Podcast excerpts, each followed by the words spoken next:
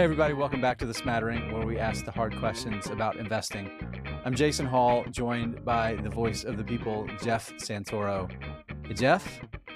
Hello, sir. How are you this fine day? I am I am doing wonderful. I've started my project that you know I've been planning for a while to build a little bus stop for my son. I live pretty far up north. It's some pretty bad weather. I've started it. I've started it. So I'm using a chainsaw to rip trees, rip logs, full logs in the timbers. It's been a lot of fun.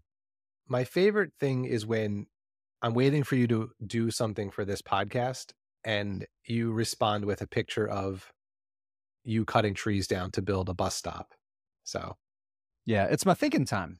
It's my thinking time. I think everybody should have some thinking time. Maybe this I, podcast is part of people's thinking time. Maybe taking the time to give us a review be part of your thinking time. Look at you know what? I take back my snarky comment because that was a professional segue. So we do want to thank the people who've been leaving us ratings and reviews on the podcast apps. Uh, since the last time I mentioned this, which was two episodes ago, we got three more reviews on Apple Podcasts. So thank you to David Thompson SC. Thank you to Phil Moria, is how I think how you pronounce that username, and Thank you to Big Bang Smile. All three of y'all left us five star ratings and nice reviews about how you're enjoying the podcast. So if you want to be just as cool as those three listeners, feel free to smash that star button and leave us a review on the Apple Podcast app. Do the same thing on Spotify and any other podcast app that has ratings. Uh, we really appreciate it. Okay, on to this week's episode. This is something, Jeff, that's been bothering me for a while. You know, it's I shouldn't say bothering, but it's something I've been thinking about for a while, and we've kind of danced around it and we've touched on it in prior episodes that we've done. But the title this week is Should Stock Investors Lower Their Expectations? And I want to take it a step further, and maybe the title should be Do Investors Have Messed Up Expectations About Stocks? Yeah, and this all this is going to be a conversation that really kind of starts and ends with interest rates. The yep. the fact that we've lived in in basically a zero interest rate environment for a very, you know, a pretty long time up until recently. Although historically it's a small amount of time, interest rates being near zero is not a normal thing, but I think the younger you are or the newer you are to investing, you there's a higher chance that you have no recollection of being a stock investor in a time when interest rates weren't near zero. And I used to think that's a macroeconomic thing that I don't need to worry about.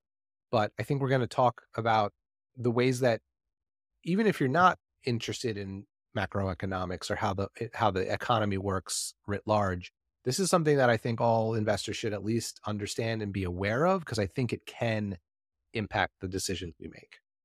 And it should impact the decisions that we make because it's impacting the decisions that are being made by the people that are running the companies that you invest in, the decisions that their vendors are making, that their customers are making. It's it's a pretty big, big sea change. Yeah, and I think it's we have yet to see the impact of it trickle down. And we're going to talk about that a little bit more, but you know, we we've been we've lived in this world of higher interest rates now for a little bit of time and everyone sort of mm-hmm. is used to the fact that interest rates are higher. Anyone who's tried to get a loan in the past 6 or 10 months has probably seen that it's a lot higher. Yep. and it's easy to think that oh well interest rates are higher but the companies in my portfolio are doing okay. I don't think we've seen the impact of this sort of trickled down through the system yet. So we'll talk through all those things. So i guess a place to start jason is let's let's lay out the basics in case someone hasn't been paying attention to this you know the, inve- the the investing environment is different so so what has changed? What is driving all of this? So i think there's three words that really sum it up and that's cost of capital okay? If you are starting a business you're you have an existing business you're taking it public you want to grow the business you want to expand you want to acquire a competitor you want to build a factory you need to lease a, a, a, a truck. All of all of those things they cost money. And for a business, there's really basically three ways to get money. You make it, you generate a profit from your business, right? And you have um, operating cash that's after you've paid all your your vendors, paid all your employees, paid your utility bills, all that kind of stuff. Operating cash is what's left over after you've paid everything. And then you make capital expenditures. Again, you buy that that van, you buy a tractor, you're a farmer, you build a factory, you make an acquisition, you spend some of the operating cash for that. Whatever's left after that is free cash flow, right? That's the cash that's left over after you've done all the things that you have to do with the money and you've done the things you want to do with the money. All right. So if you don't have free cash flow and you have a new thing that you want to do, um, you have to go to the capital markets to get money. And you're going to do one of, go ahead. I was going to say, let's define what it means to to go to the capital markets. Yeah, I think yeah. that's an insider term that's not always super clear to everyone. It is, and the simple thing is you're raising capital. That's really what it means. You're raising capital, and capital markets are either you're going to borrow money from somebody, or you're going to sell part of your business. You're going to sell an interest in your business. Okay, it's it's that simple, and it, this is exactly the same way it works if you if you if it's a private company or it's a publicly traded company. It works exactly the same. Right. You're, so but let me break it down even more, right? So when you yeah. say go to the capital markets, you're mm-hmm. you're talking about things like borrow money from a bank, yep, or issue a bond, right? Mm-hmm. Which is when people buy a bond from you and then or give you money, they get the bond and you pay them interest over the course of the bond. Yep. Or when uh you sell more stock. Right. Yep. That's the way that's right. the selling part. So get a loan from a bank, sell bonds or or go sell more stock on the public markets. Those are like the really layman's ways of saying those three things. Right. And there's I I'm, I don't want to get too deep into the weeds on all of the different ways you can do it because like with a with selling stock, it's called a secondary offering. There's a couple ways you can do it. You can do it at the market, which is where you're literally selling the stock into the secondary market. You're selling it to retail investors. Um, most larger companies, they, they'll do a private placement where they already have a large institutional investor lined up, like a pension fund or a group of a group of large investors um, where they negotiate a deal and they sell that stock in a private placement to those investors, right? So those are the two ways you can do it. You can either do it at the market and you're subject to whatever the market's going to bear for the stock. The advantage of a private placement is you might you may not get what the market's bearing that day. You may discount a little bit, but you know exactly what you're going to get, right? So you know you need to raise two billion dollars.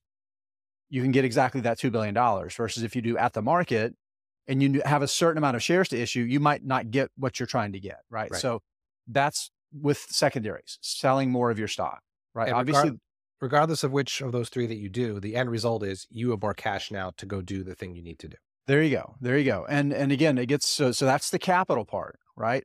The cost is just that what is the cost of that money? And if you're borrowing money, it's simply the cost of, of, of interest, right? It's the interest rate that you're going to get. And if you've tried to buy a house or you know anybody that's tried to buy a house recently, I think it was today. This is, we're recording this on October 18th. I think today, um, 30 year mortgage rates hit 8%. This is the first time in a couple decades. I think you got to get back to the, was it 2005? I mean, that, 2002, maybe 2003. Last time mortgage rates were 8%. Yeah, and if you're a regular person, your the way you think of cost of capital in your regular life is things like a mortgage rate. If you have a 8% mm-hmm. mortgage, your cost of capital is 8%, right? That's just a way to kind of translate it into personal finance, I think. It is. And, and I think it's a really good example to show how much. So you can go back to 2020, 2021, that mortgage that's 8% today was probably 2.75% at the lowest, roughly 2.75%. And you might think, well, 2.575% to 8%, that doesn't really sound like a lot of extra dollars. But again, everybody knows how much more an 8% mortgage costs than a 2.75% mortgage. Yeah. If you're a business borrowing money, essentially you see the same thing. The cost of that capital is substantially higher. Now, there's another important part of the formula that matters. When a company is going to invest that money, Again, they're going to buy a delivery van because maybe they're expanding their delivery area or they've grown fast enough that they need that extra capacity. And it's going to generate X number of dollars in revenue that's going to generate whatever the rate of return is. Let's say it's going to generate uh, 10% incremental return on the revenue that they're going to be able to pick up by adding that delivery van, cover all their operating costs. And it's going to cost, it's going to, it's going to generate 10% rate of returns depending on how good your credit rating is, depends on what your cost of money is.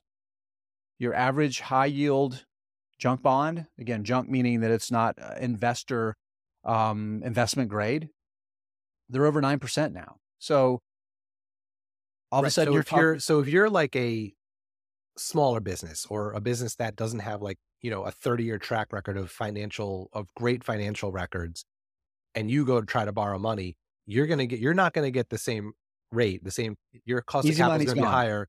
You're not going to get the same rate as Apple or Google no. or no. these companies that have billions of dollars on their balance yeah. sheet. Like you're not in that ballpark. So it actually disadvantages to a higher degree less established companies. Yeah, absolutely. Oh, uh, by far. Well, it's the old it's the old saying, you know, um, the people that can get money the cheapest are the ones that need it the least.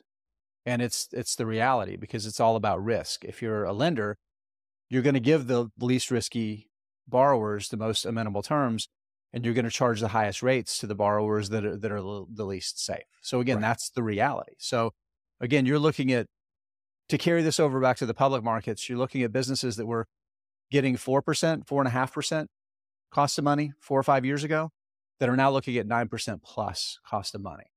And if you're looking at a 10% rate of return and you're borrowing money at 9%, there's really not much left over, right? So that's the issue. Now, on issuing equity, you have to start thinking about the valuation of your business, right? And what, how, how much dilution are existing shareholders going to take? Um, price to book value, for example. Maybe you're having to discount below the book value of the assets of your business to issue the secondary. So those cost of capital things kind of come into play and you have to consider them. Okay. And and by the way, how much is your stock going to go down when it's announced that you're issuing right. doing a secondary offering? Because usually there's a little bit of a hit there. Yeah, absolutely. So all of these things, you know, come into play. And you have to decide is whatever is it going to cost you to raise that capital versus the return you're going to get with whatever you do with it is it going to generate an incremental return? Right. So that's, so that's substantially changed. And for a lot of businesses, deals that they did in 2018 or 2019, they would not do today because they would not be profitable issuing debt under the current regime, interest rate regime. Right. And I think it's, there are probably, this is me um, speculating, so you can tell me if you think I'm wrong, but I would imagine there are more business decisions that companies make that are not a 10% return on investment. There are probably more things that are more like a two, three, four percent return on investment. And if money is zero or or close to it, you know, or it's a five or six percent return on investment and, and, and your cost of capital is two, three, four percent, that margin is pretty tight. So now when you think about how much higher your cost of capital is, those deals that were marginal deals are now not even able to be considered. You know, the only deals that are now left for you to consider are ones that would have been a huge return on investment because maybe there's still some some margin there, you know, some difference between the cost and and the return. So I think that's going to really change the outlook for a lot of investment that a lot of companies want to make. Yeah, so we'll talk through I'd like to maybe talk through some companies and give some examples um as as we talk through this Jeff, but but one of the things that we'll talk about too is there's also it's also changed their investing like the the profile of who might consider investing in them. Because for example if you're a higher yield dividend investment one of those blue chip companies maybe like the yieldcos i've done a lot of videos with tyler on our youtube channel looking at at the yieldcos that some things have certainly changed there as well because a lot of their lenders that have, have done those notes and like you hear like you'll look through a company's 10k or 10q and you might see like unsecured notes senior notes convertible notes notes that's that's bonds basically what that is right? That's bonds that they've been issued. Convertible means that they can convert it to stock under certain terms. Unsecured means just that it's not it's an unsecured loan it's not secured by any of the company's assets um, and it might be junior to other types of debt in the capital stack that stand at the head of in front of it in the line of the worst case scenario there's company goes has to file bankruptcy who gets paid first right? That's what all of that stuff means. Um so the other thing that's changed is because now you've seen interest rates come up treasuries right? So that federal funds rate you know we say interest rates have gone up or down the fed's changed its target rate. That's like the benchmark rate that's borrowing or lending money to the federal government, right? That's a zero risk rate of return. The reality is, if you, like we've talked about this before, Jeff, I think you and I did a video on our, um, that we've talked about it. You can get 5% on um, in your brokerage account on um, money markets, right? Which are short term treasuries. There's so much access to high yield, safer investments now than equities. Why would investors are having to consider why would I stand at the very end of the risk line if I'm not capturing a higher yield that I know is going to be dependable? Right. So now the valuations of these companies is starting to be pressured by the reality for institutional investors like pension funds and and large money managers that are now starting to realize well i have these minimum thresholds that i have to reach to generate income like an endowment. You know they have to spend a certain amount of money every year and they need to try to maintain some value. A lot of that money went into equities because they couldn't meet their minimum spending thresholds in bonds because the yields were so low they were eating through their endowment right? Yeah and now that there's more options to get that yield there's yeah. less incentive to put it all into equities. Right exactly. Exactly. So it seems like uh, so i'm thinking of this now in like kind of two buckets right? There's there's the pressure that on stocks that you just talked about right? So as we've been talking through what's been happening the actual pressure i want to take the word stocks out of it the pressures on the businesses. Right, but I'm just saying like th- there's there's pressure on all stocks in the sense that all stocks are now looking riskier compared right. to the fact that you can get yes four or five percent relatively risk free or, or, completely risk free if it's a government bond.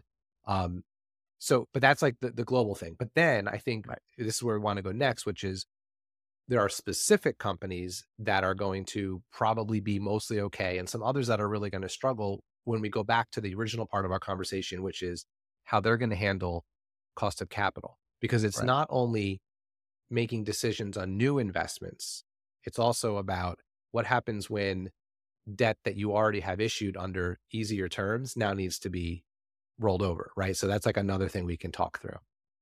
Yeah, that's that you you really summed it up well, right? There's the there's the from what we were talking about at the beginning, there's the pressure on the businesses about access to liquidity and access to capital which is one of the things that's creating the pressure on the stock, right?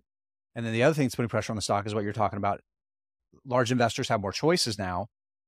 All of these things are putting pressure on stock multiples, right? Driving valuations down. So that's the key. Um, let's let's talk a little bit about the the company side of it as an investor, maybe where you may want to think about looking for safety, understanding which companies are better positioned and which companies might be more exposed? Yeah. So I'll, I know you have some examples, but let me, I'll ask a question or something that I, I've, I've learned to do. And it's just a very basic way to start looking at this. So one thing that I've done is I'll look at a company's, um, two things that you can find on a lot of the aggregator sites, but you can just look into the financial statements that come with press releases at earnings time or SEC filings. Um, go to the balance sheet, look at cash and short term investments and compare that to long term debt. Those are two things that are on every balance sheet. Um, there's sometimes there's variation with what the cash and short term investments are listed as, but those are going to be the things at the top, right? Because the asset side of the balance sheet is listed top to bottom in order of how quickly things can be turned into cash mm-hmm. and compare that to long term debt just to kind of get a sense of where the company stands. Is that a good starting place, do you think? And what else should we be looking for? Yeah, I think it's definitely just a good starting point. And again, this can vary substantially from industry to industry. So, for example, you look at Microsoft. Um, Microsoft has a lot more debt than people realize, but it also has an absolute mountain of cash, and it is an incredibly cash generative business. Amazon, um, Apple's the same way. Apple has gobs of debt. I believe was it over 100 billion dollars in debt, I believe. Yeah, we point? looked we looked at Apple, and maybe you can pull it up while I'm talking, but we looked at it the other day when we were planning the show and it was yeah, 100 I guess was was a billion or 100 million. There was a lot of 100 109 billion dollars. But 109 billion dollars. But then I asked you, well, what was their free cash flow over the trailing 12 months and it was not much less than that. Um so Yeah, about 100 about 101 billion dollars in free cash flow over the past year, but more just maybe more importantly, it has about $28 billion in cash and equivalents, Cash and short term investments is about $62 billion. And then if you look at long term investments, because it actually has a, a, a book of long term investments too, that's worth another $104 billion. You know, this is their, their, their net relatively quickly, um, assets that they could turn into cash relatively quickly dwarfs the amount of debt that it has. So, and, they, and they're a company that if they did need to go to the capital markets, could do so at probably the, if not the best, one of the best rates any company could ever get at any given time. Yeah. Yeah. Well, and the, the reality is that the, all of that debt, I shouldn't say all, but the vast majority of, of Apple's debt has, has been put on the balance sheet in the past. Let me pull it up. curious to see. Yeah, you go back to 2014 and it had, I don't know, maybe $20 billion in debt. And now it has 109. And it was over 120. It was almost, I think, 130 back in 2021. And it's paid some of that down. The reason Apple took on that debt was because it was able to get insanely good terms on that debt and leverage that debt to generate better cash flows. A really smart example of a company leveraging cheap debt in a smart way that they could they could write a check to pay it all off by the end of next month. And you know that they are going to be keeping an eye on interest rates, keeping an eye on when debt is maturing, mm-hmm. and are will likely pay off that debt that's on really good terms to the, whatever degree they feel is financially smart to do so, rather than get caught off guard and all of a sudden have to, you know, roll that debt over into six percent interest rate debt. You know, so you know, they are a company that, you know, the winner that keeps on winning, so to speak. They they've always been in a good financial situation and and are were able to use that to their advantage back when we were still at in the zero interest rate environment. Yeah, I want to I want to hit on one thing though that I do think is important because what we're talking about here, Jeff, is we're talking about a business that is very sound. We're talking about a business that, despite having what seems like a, an insanely large amount of debt, which it is, again, as a portion of its total balance sheet is a very reasonable amount of debt and its ability to pay it off and service the debt and not have to worry about rolling it over like so many companies will is a very safe safe business. Now there's a safe business and then there's concerns about the stock and i wanted to bring this up. I just thought it was so very important that if you look at apple stock the stock price has gone up 218% um, over the past five years. You know, that's not the di- plus the dividend. That's just the stock price. That's a triple. That's a wonderful return. At the same time, Apple's multiple earnings multiple PE ratio has gone up 60%. And it now trades for roughly 30 times 30 times earnings. Here's another thing. I think this is really important too. At the same time that the stock price has gone up that much, its earnings have roughly have left roughly doubled. And if you look at since the beginning of 2022, actually let's look at 2021. Earnings per share have not grown at the same at the same rate. As a matter of fact, earnings per share are down over the past almost two years, right? So there's a business that's in perfectly fine shape, investors need to be really cognizant of is that going to be the same thing as a stock that is safe? And I think that's one of the risks that a lot of investors are potentially walking right into. Yeah, just because we're sitting here saying Apple's one of the least likely companies in the world to be super adversely impacted by all the higher interest rates, it doesn't necessarily mean that it is a back the truck up and load up on Apple stock kind of a moment for the exact reason that you just explained.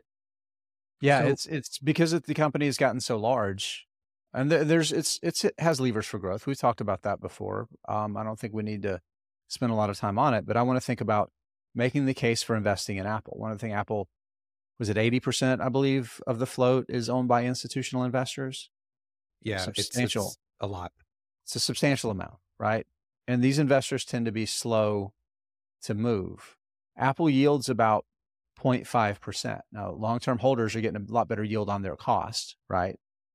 Which is which is a consideration that that that they that they will make. But again, in this environment, if you're a large institutional investor and you're looking for a minimum threshold of returns and you've held Apple for 10 years and you've done very, very well, and you're looking forward and you're looking at Apple and you're looking at 10 year treasuries that can get you a 4% yield, maybe that 4% yield is enough that you begin to start selling down that Apple position and moving more and more into a ladder of of of bonds. Maybe not again, 8% interest rates on 30 year mortgages. Mortgage backed securities are a lot more attractive now. And that's an asset class that institutional investors love. A great way to get yield. Credit uh, scores are very, very high. Tons of um, like loan to value looks really good. And compared to like during the financial crisis, it's a completely different environment. The point is that there are so many significantly more attractive in, investments when it comes to generating income and stable and holding value that even the apples out there trading at 30 times earnings, Warren Buffett paid 15 times earnings for Apple. Yeah. So I think we should pivot to maybe, if not a specific company, the types of companies that might be on the other side of this interest rate environment in terms of ones that are a little bit more at risk or a lot more at risk. But before we do, I thought of a analogy maybe for that I want to see if you think holds water. So the idea that Apple was smart and got really good debt on really good terms back when debt was cheap. It, it reminds me of a friend of mine years ago who had to buy a new car and had the cash on hand to pay for the car, right? He Was just going to write a check and buy the car. But the dealer was offering 0% financing. And this is not recent. This is like 2003 ish, right? Mm-hmm. So, like a, a while yeah. back. So he just took out the loan and parked the whatever it was, thirty, forty thousand dollars for the car in an interest, uh, you know, a savings account, which was probably at the time getting, I don't know, one, one, two, three percent, like not a lot, and just paid the monthly check, you know, paid the car every month at zero percent and made money on the deal because he kept the money in his savings account. It's it, it's is that kind of what Apple was able to do here? Because now they can take their cash and put it in their own, you know, find their own high yield savings account or the equivalent and make four or five percent on it while they're paying off debt at zero or one percent. Yeah, that was actually part of of Tim Cook's strategy, right? And the best time to borrow money is when you don't need it, right? Um, and Apple certainly took advantage of that. And there was more to it than that because Apple does and has for years at this point does generates the vast majority of its revenue and income outside of the U.S. and has lots of international subsidiaries where a lot of its cash sits right?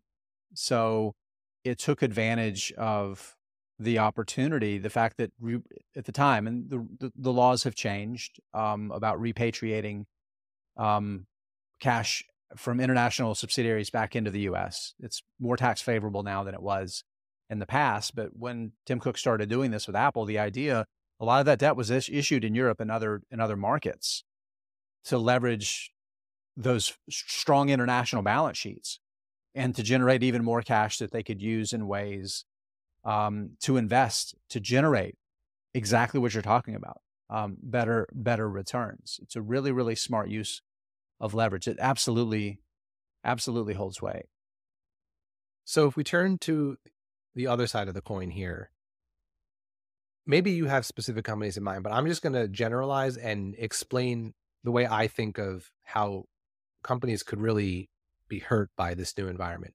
So during 2020 and 2021, a lot of the companies that were really bid up in in that post-pandemic bubble that we all lived through were the ones that were growing top line, growing revenue and and also you know subscribers and and customers and dollar net retention rates all those things were crazy good 30 40 50 60 80 100% year over year growth in those areas but a lot of those companies were also s- sustainably unprofitable with no progress being made towards profitability and burning just lighting cash on fire.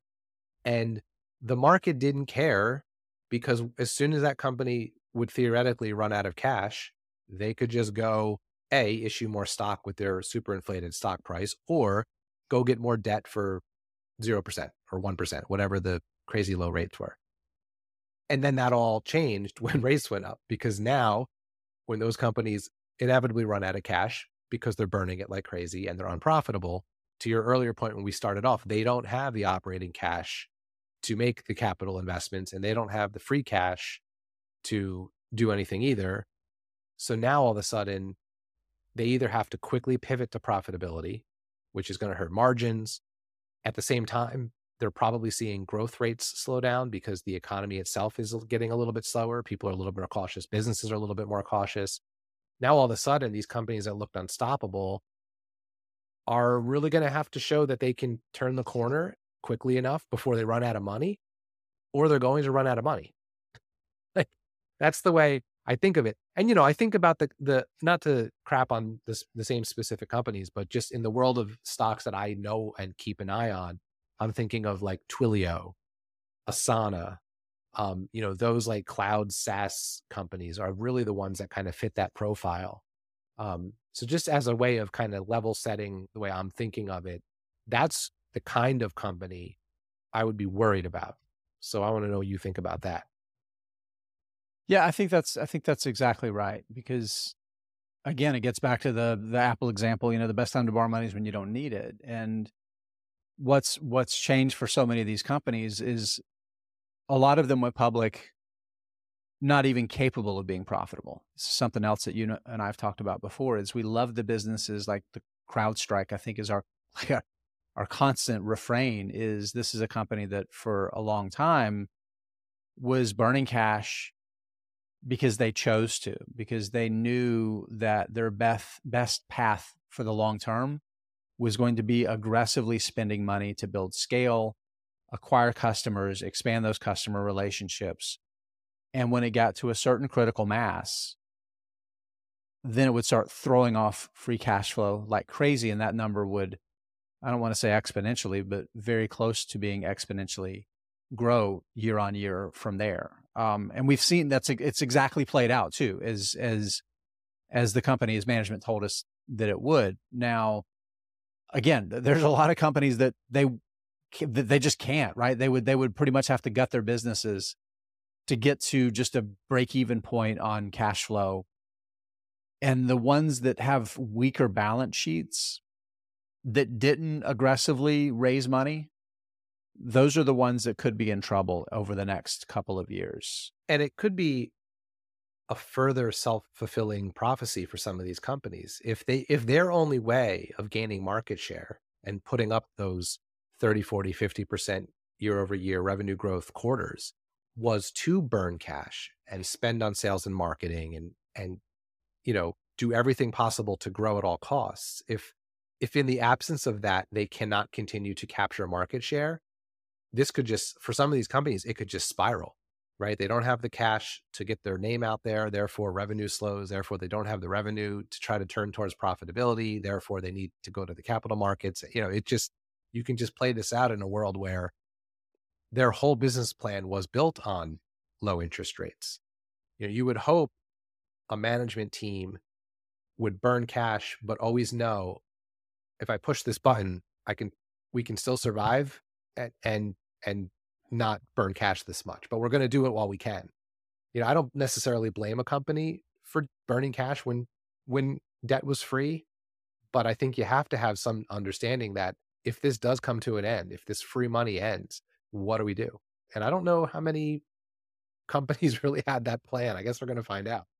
I've got I've got an example of another company I want to share. This is kind of a smaller, lesser known, not as covered in the financial markets um, by, by the financial media, and that's STEM. So STEM is kind of like a hybrid hardware technology play, and they're in renewable and renewable energy. And the two parts of their business, number one is is batteries for energy storage, and these are large scale projects, right? So uh, utilities or their customers, or grid operators or their customers, or uh, Google, right? Alphabet. These large industrial power users that need energy storage, either because you're a power producer and you have um, variable production assets like wind or solar that you want to capture, or you want to capture power from your um, other your rate, your like your natural gas plant. You want to capture power from that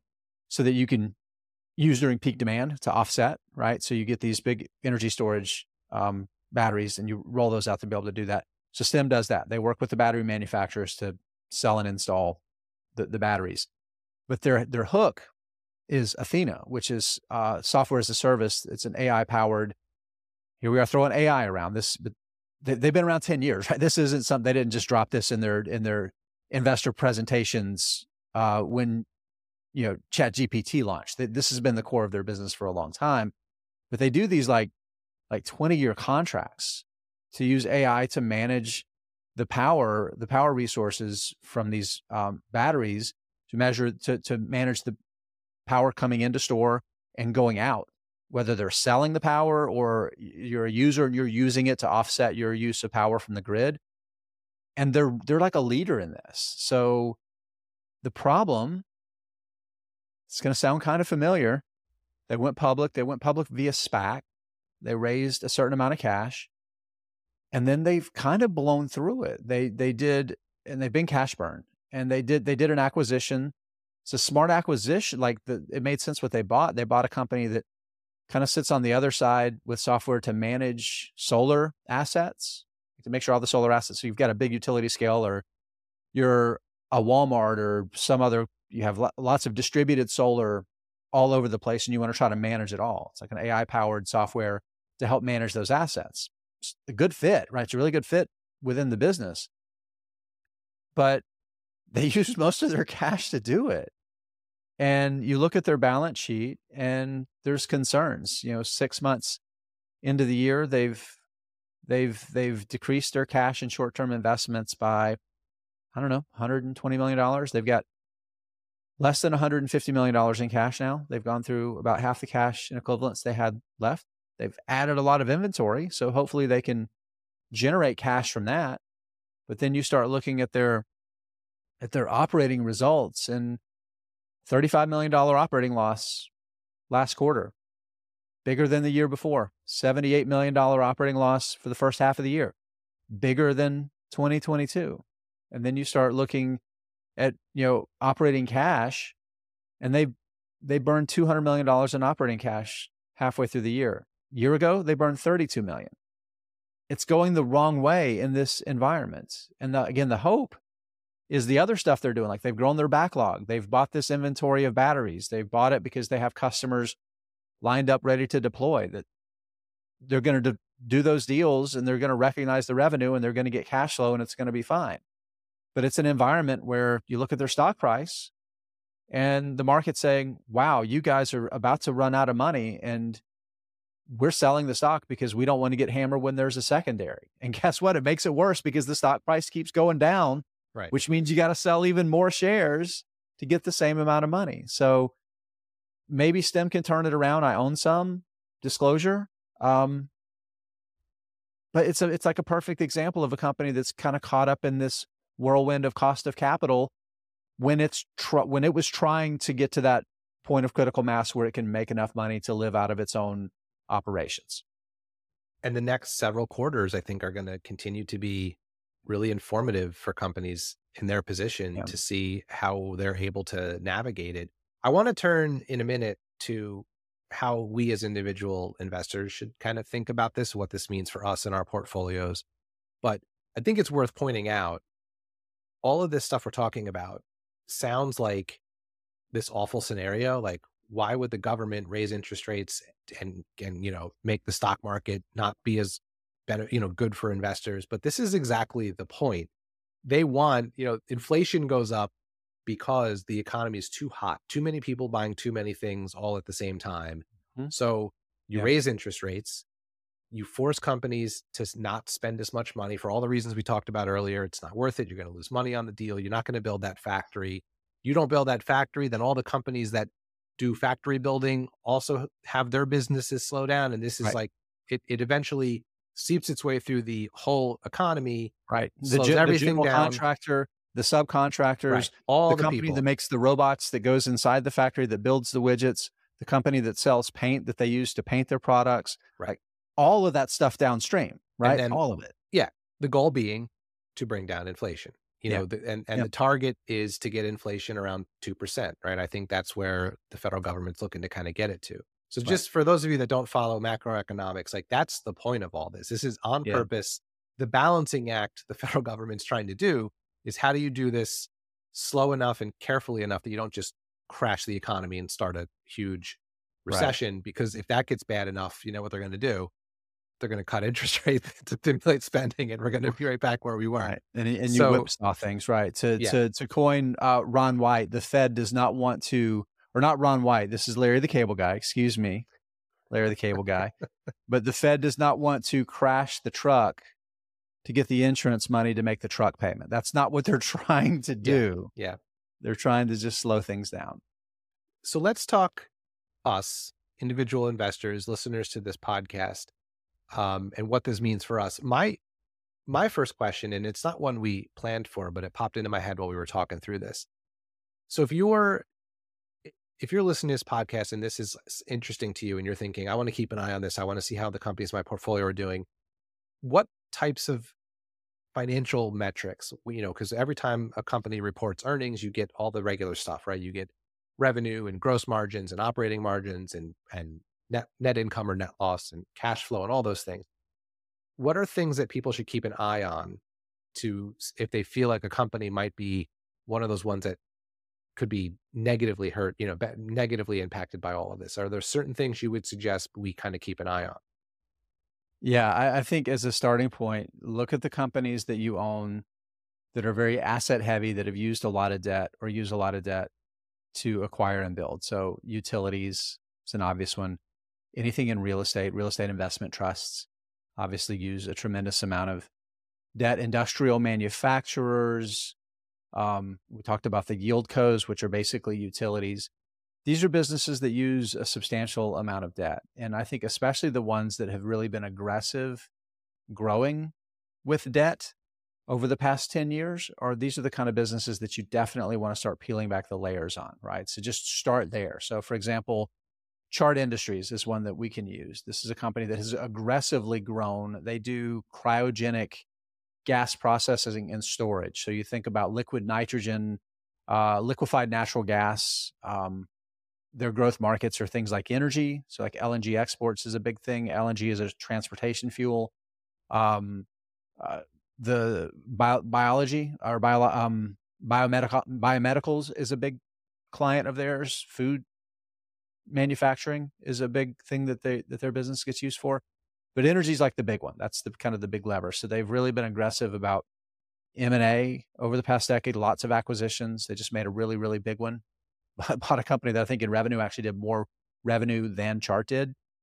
So when you find those companies in your portfolio, you go find the interest expense line on their 10K um, or their quarterly reports and you look at it. And and if it's a pretty sizable number, or you look at the debt number too, like they have a pretty sizable amount of debt, then you start finding in the annual report where it starts breaking apart their debt and show you when their debt matures, start showing you interest rates for what they're paying. And if those companies have a lot of debt under substantially low interest rates, I'll give you an example. And Tyler Crowe and I did a video that I think I think I'm going to run the video this Sunday, so it'll come out the day after this podcast does. Looking at NextEra Energy Partners, tickers NEP, got about six and a half billion dollars in debt they ended ended last year with five and a half billion. Of that five and a half billion, about a third of it, 1.7 billion, is point is at 0.78 percent interest rate, and it matures between 2024 and 2026. So over the next two and a half years, they have a third of their debt that's going to go from less than one percent yield to probably seven percent or more. It's convertible so you, debt. Can yep. you explain? Yeah, explain what that. Explain why when it matures, all of a sudden it has to be you know renewed at a higher rate. Just for anyone who sort of struggles to understand how all this works. Yeah. So this is one thing. A lot. You know, if you have a small business and you go get a bank loan, the bank loan is might be um, amortized, where it's a ten year term, and you make a payment every month and after 10 years it's paid off. There's no balloon at the end. But corporate debt, these notes, all that stuff that we're talking about for public companies, it's bonds. Okay. If you've ever had a savings bond when you were a kid, you you you get interest twice a year, right? And then when the bond matures, then you get your money back. That's the way all of this corporate debt is structured. These are interest only loans. So all of the back of the map, napkin math that NextEra Energy Partners did with that 0.78%, $1.6 billion on the return that they would be able to get from that money is vastly changed. They're not going to have $1.7 billion to write a check to pay all that off. They're going to have to refinance that debt, Jeff. Right. So they so they at the end of the term they owe that 1.6 billion dollars to the people right. who bought bonds. And so, it doesn't come due all at one time. It was done over multiple tranches. Right. But just to use a big period. number to explain, yeah. right? Like when right. when the bond is it comes due, they got to pay those investors back. But if they don't have the cash to do that, they're borrowing money to pay it off, and that money they're borrowing is going to be at a much higher interest rate. So that's where the, the rolling over of debt becomes an issue.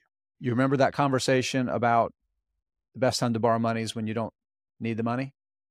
Yeah, they're going to need the money and they're going to generate cash flow, right, to, to pay some of it. And they've announced this big change to their growth structure. They've cut their dividend growth plans in half. And they said, well, we're not going to do secondary offerings to raise money. They couldn't afford to now because the dividend yield is like 12%. But the point is, they don't have a lot of good options for how they're going to be able to refinance to, to, to deal with that debt that don't include paying substantially more in interest rate, right? And that the money has to come from somewhere. And where this is really concerning for a company like NextEra Energy Partners is like the cornerstone of this as an investment is the dividend, right? It's, it's they've paid a dividend and they've been able to grow it aggressively since um, NextEra Energy created NextEra Partners. And the example that I gave on the video, and I'll share it here, I think is really useful. Kinder Morgan back in 2014, at the end of 2014, Kinder Morgan told investors our dividend is safe. The energy market was going through a downturn. It was ugly. Oil prices fell way, like they fell like into the 20s. Kinder Morgan said, everything's fine. We're fine. We've got plenty of cash flows. Our credit rating is solid. We're going to be able to fund our growth initiatives and support our dividend. What they left out of that conversation was that their lenders, these large institutional investors that buy these notes, when they came to capital markets to raise more capital, said, We're uncomfortable with the margin of safety in your cash flows. You need to show, you need to unlever some cash flow. And they cut their dividend by like 70%. And the dividend, this is nine years ago, and the dividend's still lower than it was before that. Right. They and may I not, think, management may not make, be able to make the decision here, Jeff. Right. And that's an important thing to remember. So if they don't want to go out to get to borrow more money to pay the bonds as they come due, they could use their cash flow. They could, but that would require for in a lot of cases, okay, we can pay this out of with our cash, but we have to stop paying this dividend. Now all of a sudden, the millions and millions of people and the big institutional investors and the pension funds are going, well, we were in this for the yield and now the yield's gone. We're selling, which is going to drive the stock price down, which is going to hurt. Well, it's already down 70%, Jeff. Right. But I mean, that's a lot the, of that is because of exactly that. Right. Exactly. Yeah. Yep. So one of the so one of the other things I there's a couple things I'm going to keep an eye on uh, in terms of like how this is going to impact me as an investor. So one mm-hmm. thing I'm interested in looking for is if I see more mentions in earnings releases about companies taking their cash to pay debt off. You know, sometimes you'll see that mentioned in a mm-hmm. press release. They'll they'll talk about how much they stock they they they bought back, how much um, dividends they paid, and sometimes they'll have a line in there, and we paid off you know, whatever, $700 million in, in debt. Mm-hmm. I'm interested to see if I see more of those mentions along the way as some of these companies are starting to try to get ahead of exactly what we're talking about. But I'm also interested in a couple other things. Like I, I wonder if we're going to start to see more companies just go under. Maybe not for another year, year and a half, but I, I feel like there's got to be some of that happening. I think we're going to see a lot of companies start to get acquired because when they get to that desperate point of there's really not much else we can do, but they have still have a good product or a good service, I think you're going to see the companies that are positioned much more strongly start gobbling some of those companies up. Um, so I think those are two things I'm going to keep an eye on. But I'm also curious to see what companies in my portfolio kind of thrive in this environment or become more advantaged by virtue of the fact that their competitors are now disadvantaged. Does that make sense? You know what I'm trying to say? It, it does. And from all of those things, so let me start with the first one on the companies going under. I, I think so. And part part of that is because capital markets have frozen up already, right? We've seen with um, VCs, with everything that happened with Silicon Valley Bank in March, you know, VC funding has frozen up. They're not doing down rounds. There are not a lot of um, series next series of investments that are are happening, and part of it is because they're being patient. Private equity has already started making acquisitions. We've seen a lot of those SaaS software kind of companies that was questionable whether is this really a standalone business or is it just a great product that needs to be part of a bigger suite of software that's part of a bigger company. We've already seen some of that has begun to happen. Yeah, I right? should say in in the bucket of companies being acquired, I think yeah. you're going hand in hand with that is companies just being taken private. Yeah. Oh, absolutely. Yeah. Yeah. No, it's it's it's not just acquired by public companies. You know, private equity is buying these and bundling them together in some cases, and we might see them start spinning them out as public companies that are a combination of these of these products down the road. So yeah, I, I think that's that's very realistic, and it's definitely going to be if you're an alphabet with a massive cash balance sheet, or if you're uh, a Tesla, right, with very, very little debt um, and s- strong cash flows. And all of these EV startups are so disadvantaged against that. Even some of the big automakers, right? They're they're still generating good cash cash flows that they still they have a lot of debt to deal with. That is not they're not as advantaged as a Tesla is. So even their ability to take share back and expand may be more limited. Those are those are realities. Um, I, I think I want to say this, Jeff. I think it's just really important to, to note I'm not making some prediction of a market crash here. I think what people are maybe underestimating is the market's potential to kind of go sideways or just bleed off like multiple gains. You know, the PE ratio having moved higher um, over the next, you know, four or five years as stocks value down as more of that large money moves into fixed income, right? You're, it's not it's not all going to move next week you know, it's going to move over the next four or five years. And I think that's something investors have to consider. You mentioned stock buybacks. You know how companies did a lot of the stock buybacks they've done over the past decade, Jeff? By borrowing money at really low interest rates and using it to buy back stock. We have a winner. Got it in one. That's exactly, exactly right. So, yeah, so you're going to see less buy- stock buybacks probably as a result. Yeah, I, I think that's that's absolutely the case. So you put all of those things together, we we talk. I've, I don't know how many times over the past two months I've I've said that the CAGR of the S and P 500 over the past dozen years or so has been over 14 percent. Right, 40 percent better average returns per year than the market's long term. I think it's it, we've seen it historically coming out of these very very good bull market runs that we see substantial underperformance. And I think we could see we could see that happen f- going forward for a number of reasons. And that's that gets back to the whole messed up expectations thing to me.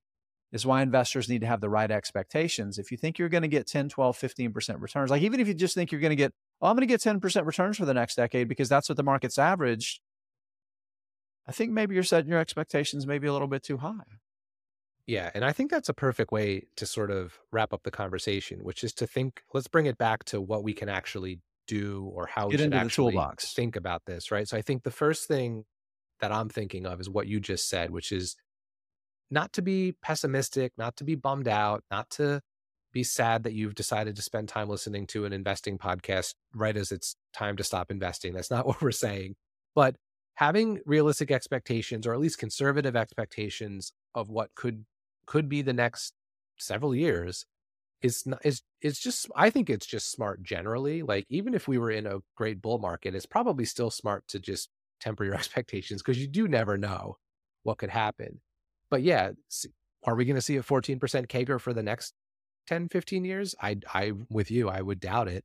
Um you know, so I think that's that's smart. You know, if you're building your retirement expectations or if your number, quote unquote, that you need to hit for financial independence is based on X percent a year from your stock investments, maybe it's just time to, you know, think about that a little bit more. And by the way, don't listen to us. I talked to someone who's actually a qualified financial advisor, but that's something to think about. But what are some other things that we can actually do, Jason, like to kind of navigate through this?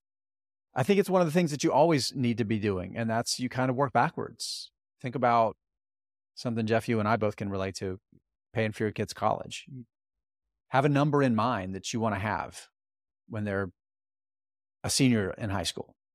Uh, you you want to retire. Okay, well, how much do you need to generate income? Back out your Social Security if you have a pension. If you're lucky enough to have a pension lined up, back those sources of income out. Okay, how much income do you need to have? And this is one of those things where you sit down with a certified financial planner to hash it out, and then you work backwards and say, okay, well, I need, I need to save another million dollars by then. Obviously, you're not going to save a million dollars. You're going to invest in, to get to a million dollars. And then you look at your monthly, quarterly, however much money you save every year that you put into your investing accounts. Okay, well, this is how much I put in right now.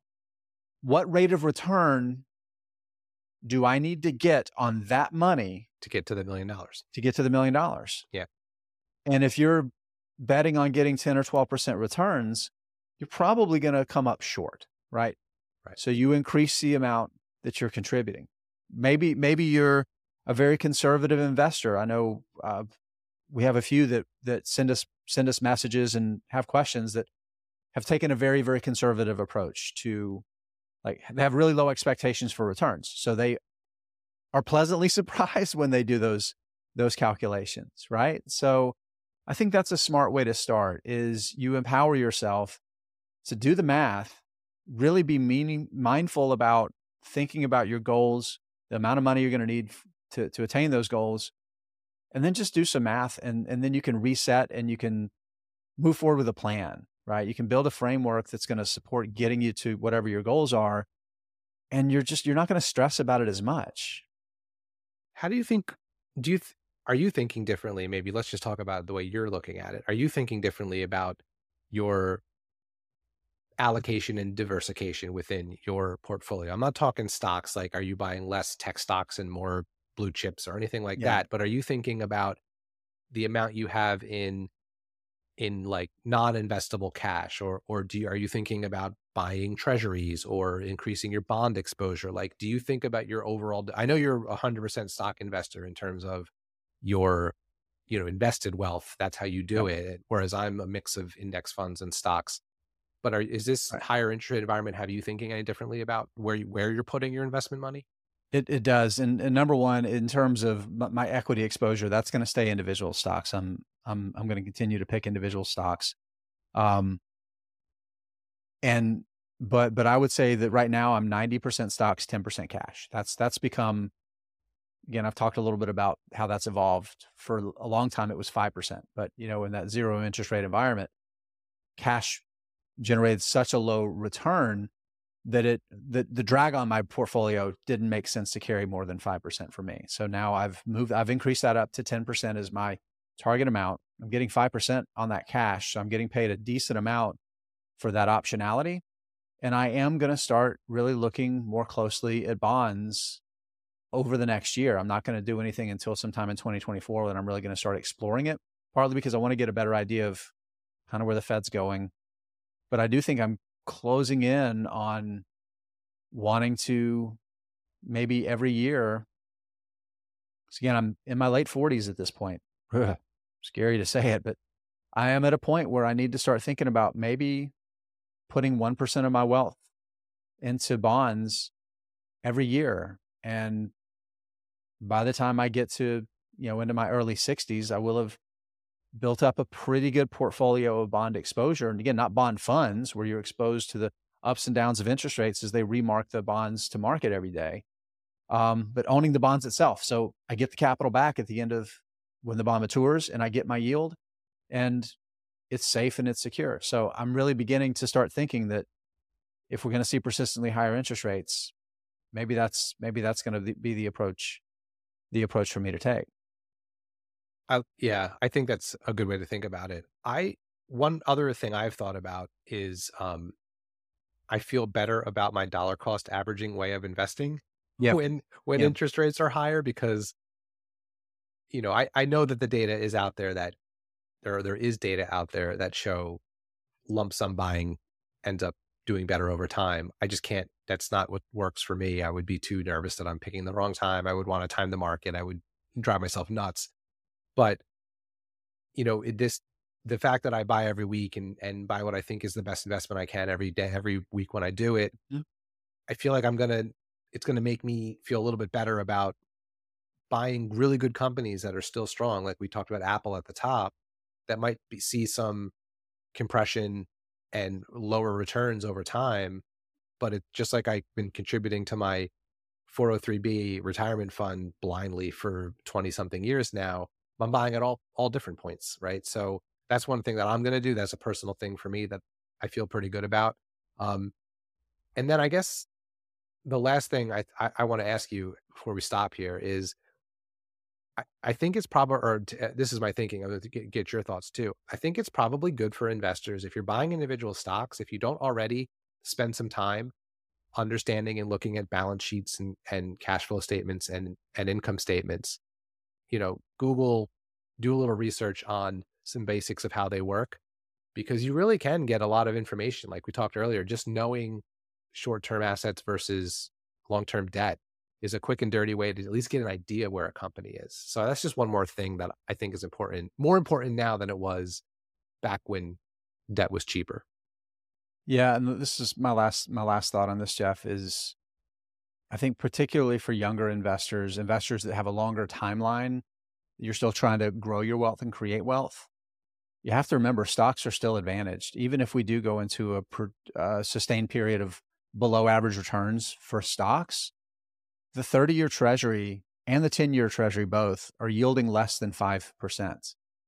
I still think stocks are going to do better than that over the next 10 years, over the next 30 years. So Eh, this the stock market is still the best way to create long-term wealth. I don't think that that math has changed at all. And I want, I want investors to continue to think about that. If you want to create wealth for your family, stocks are still the way to do it. Just now there's more options and you're getting paid to be patient. Okay, Jeff, we did it again, buddy. We did it. This was a fun one. Yeah, I, I enjoyed it. And I hope, hope some listeners out there, I hope you, you walk away with this feeling good about your finances and more empowered to continue to build and create wealth. Of course, Jeff and I love to give our answers to these hard investing questions out there, but it is up to you. It's up to you to find your own answers. You can do it. I believe in you. All right, Jeff, we'll see you next time. See you next time.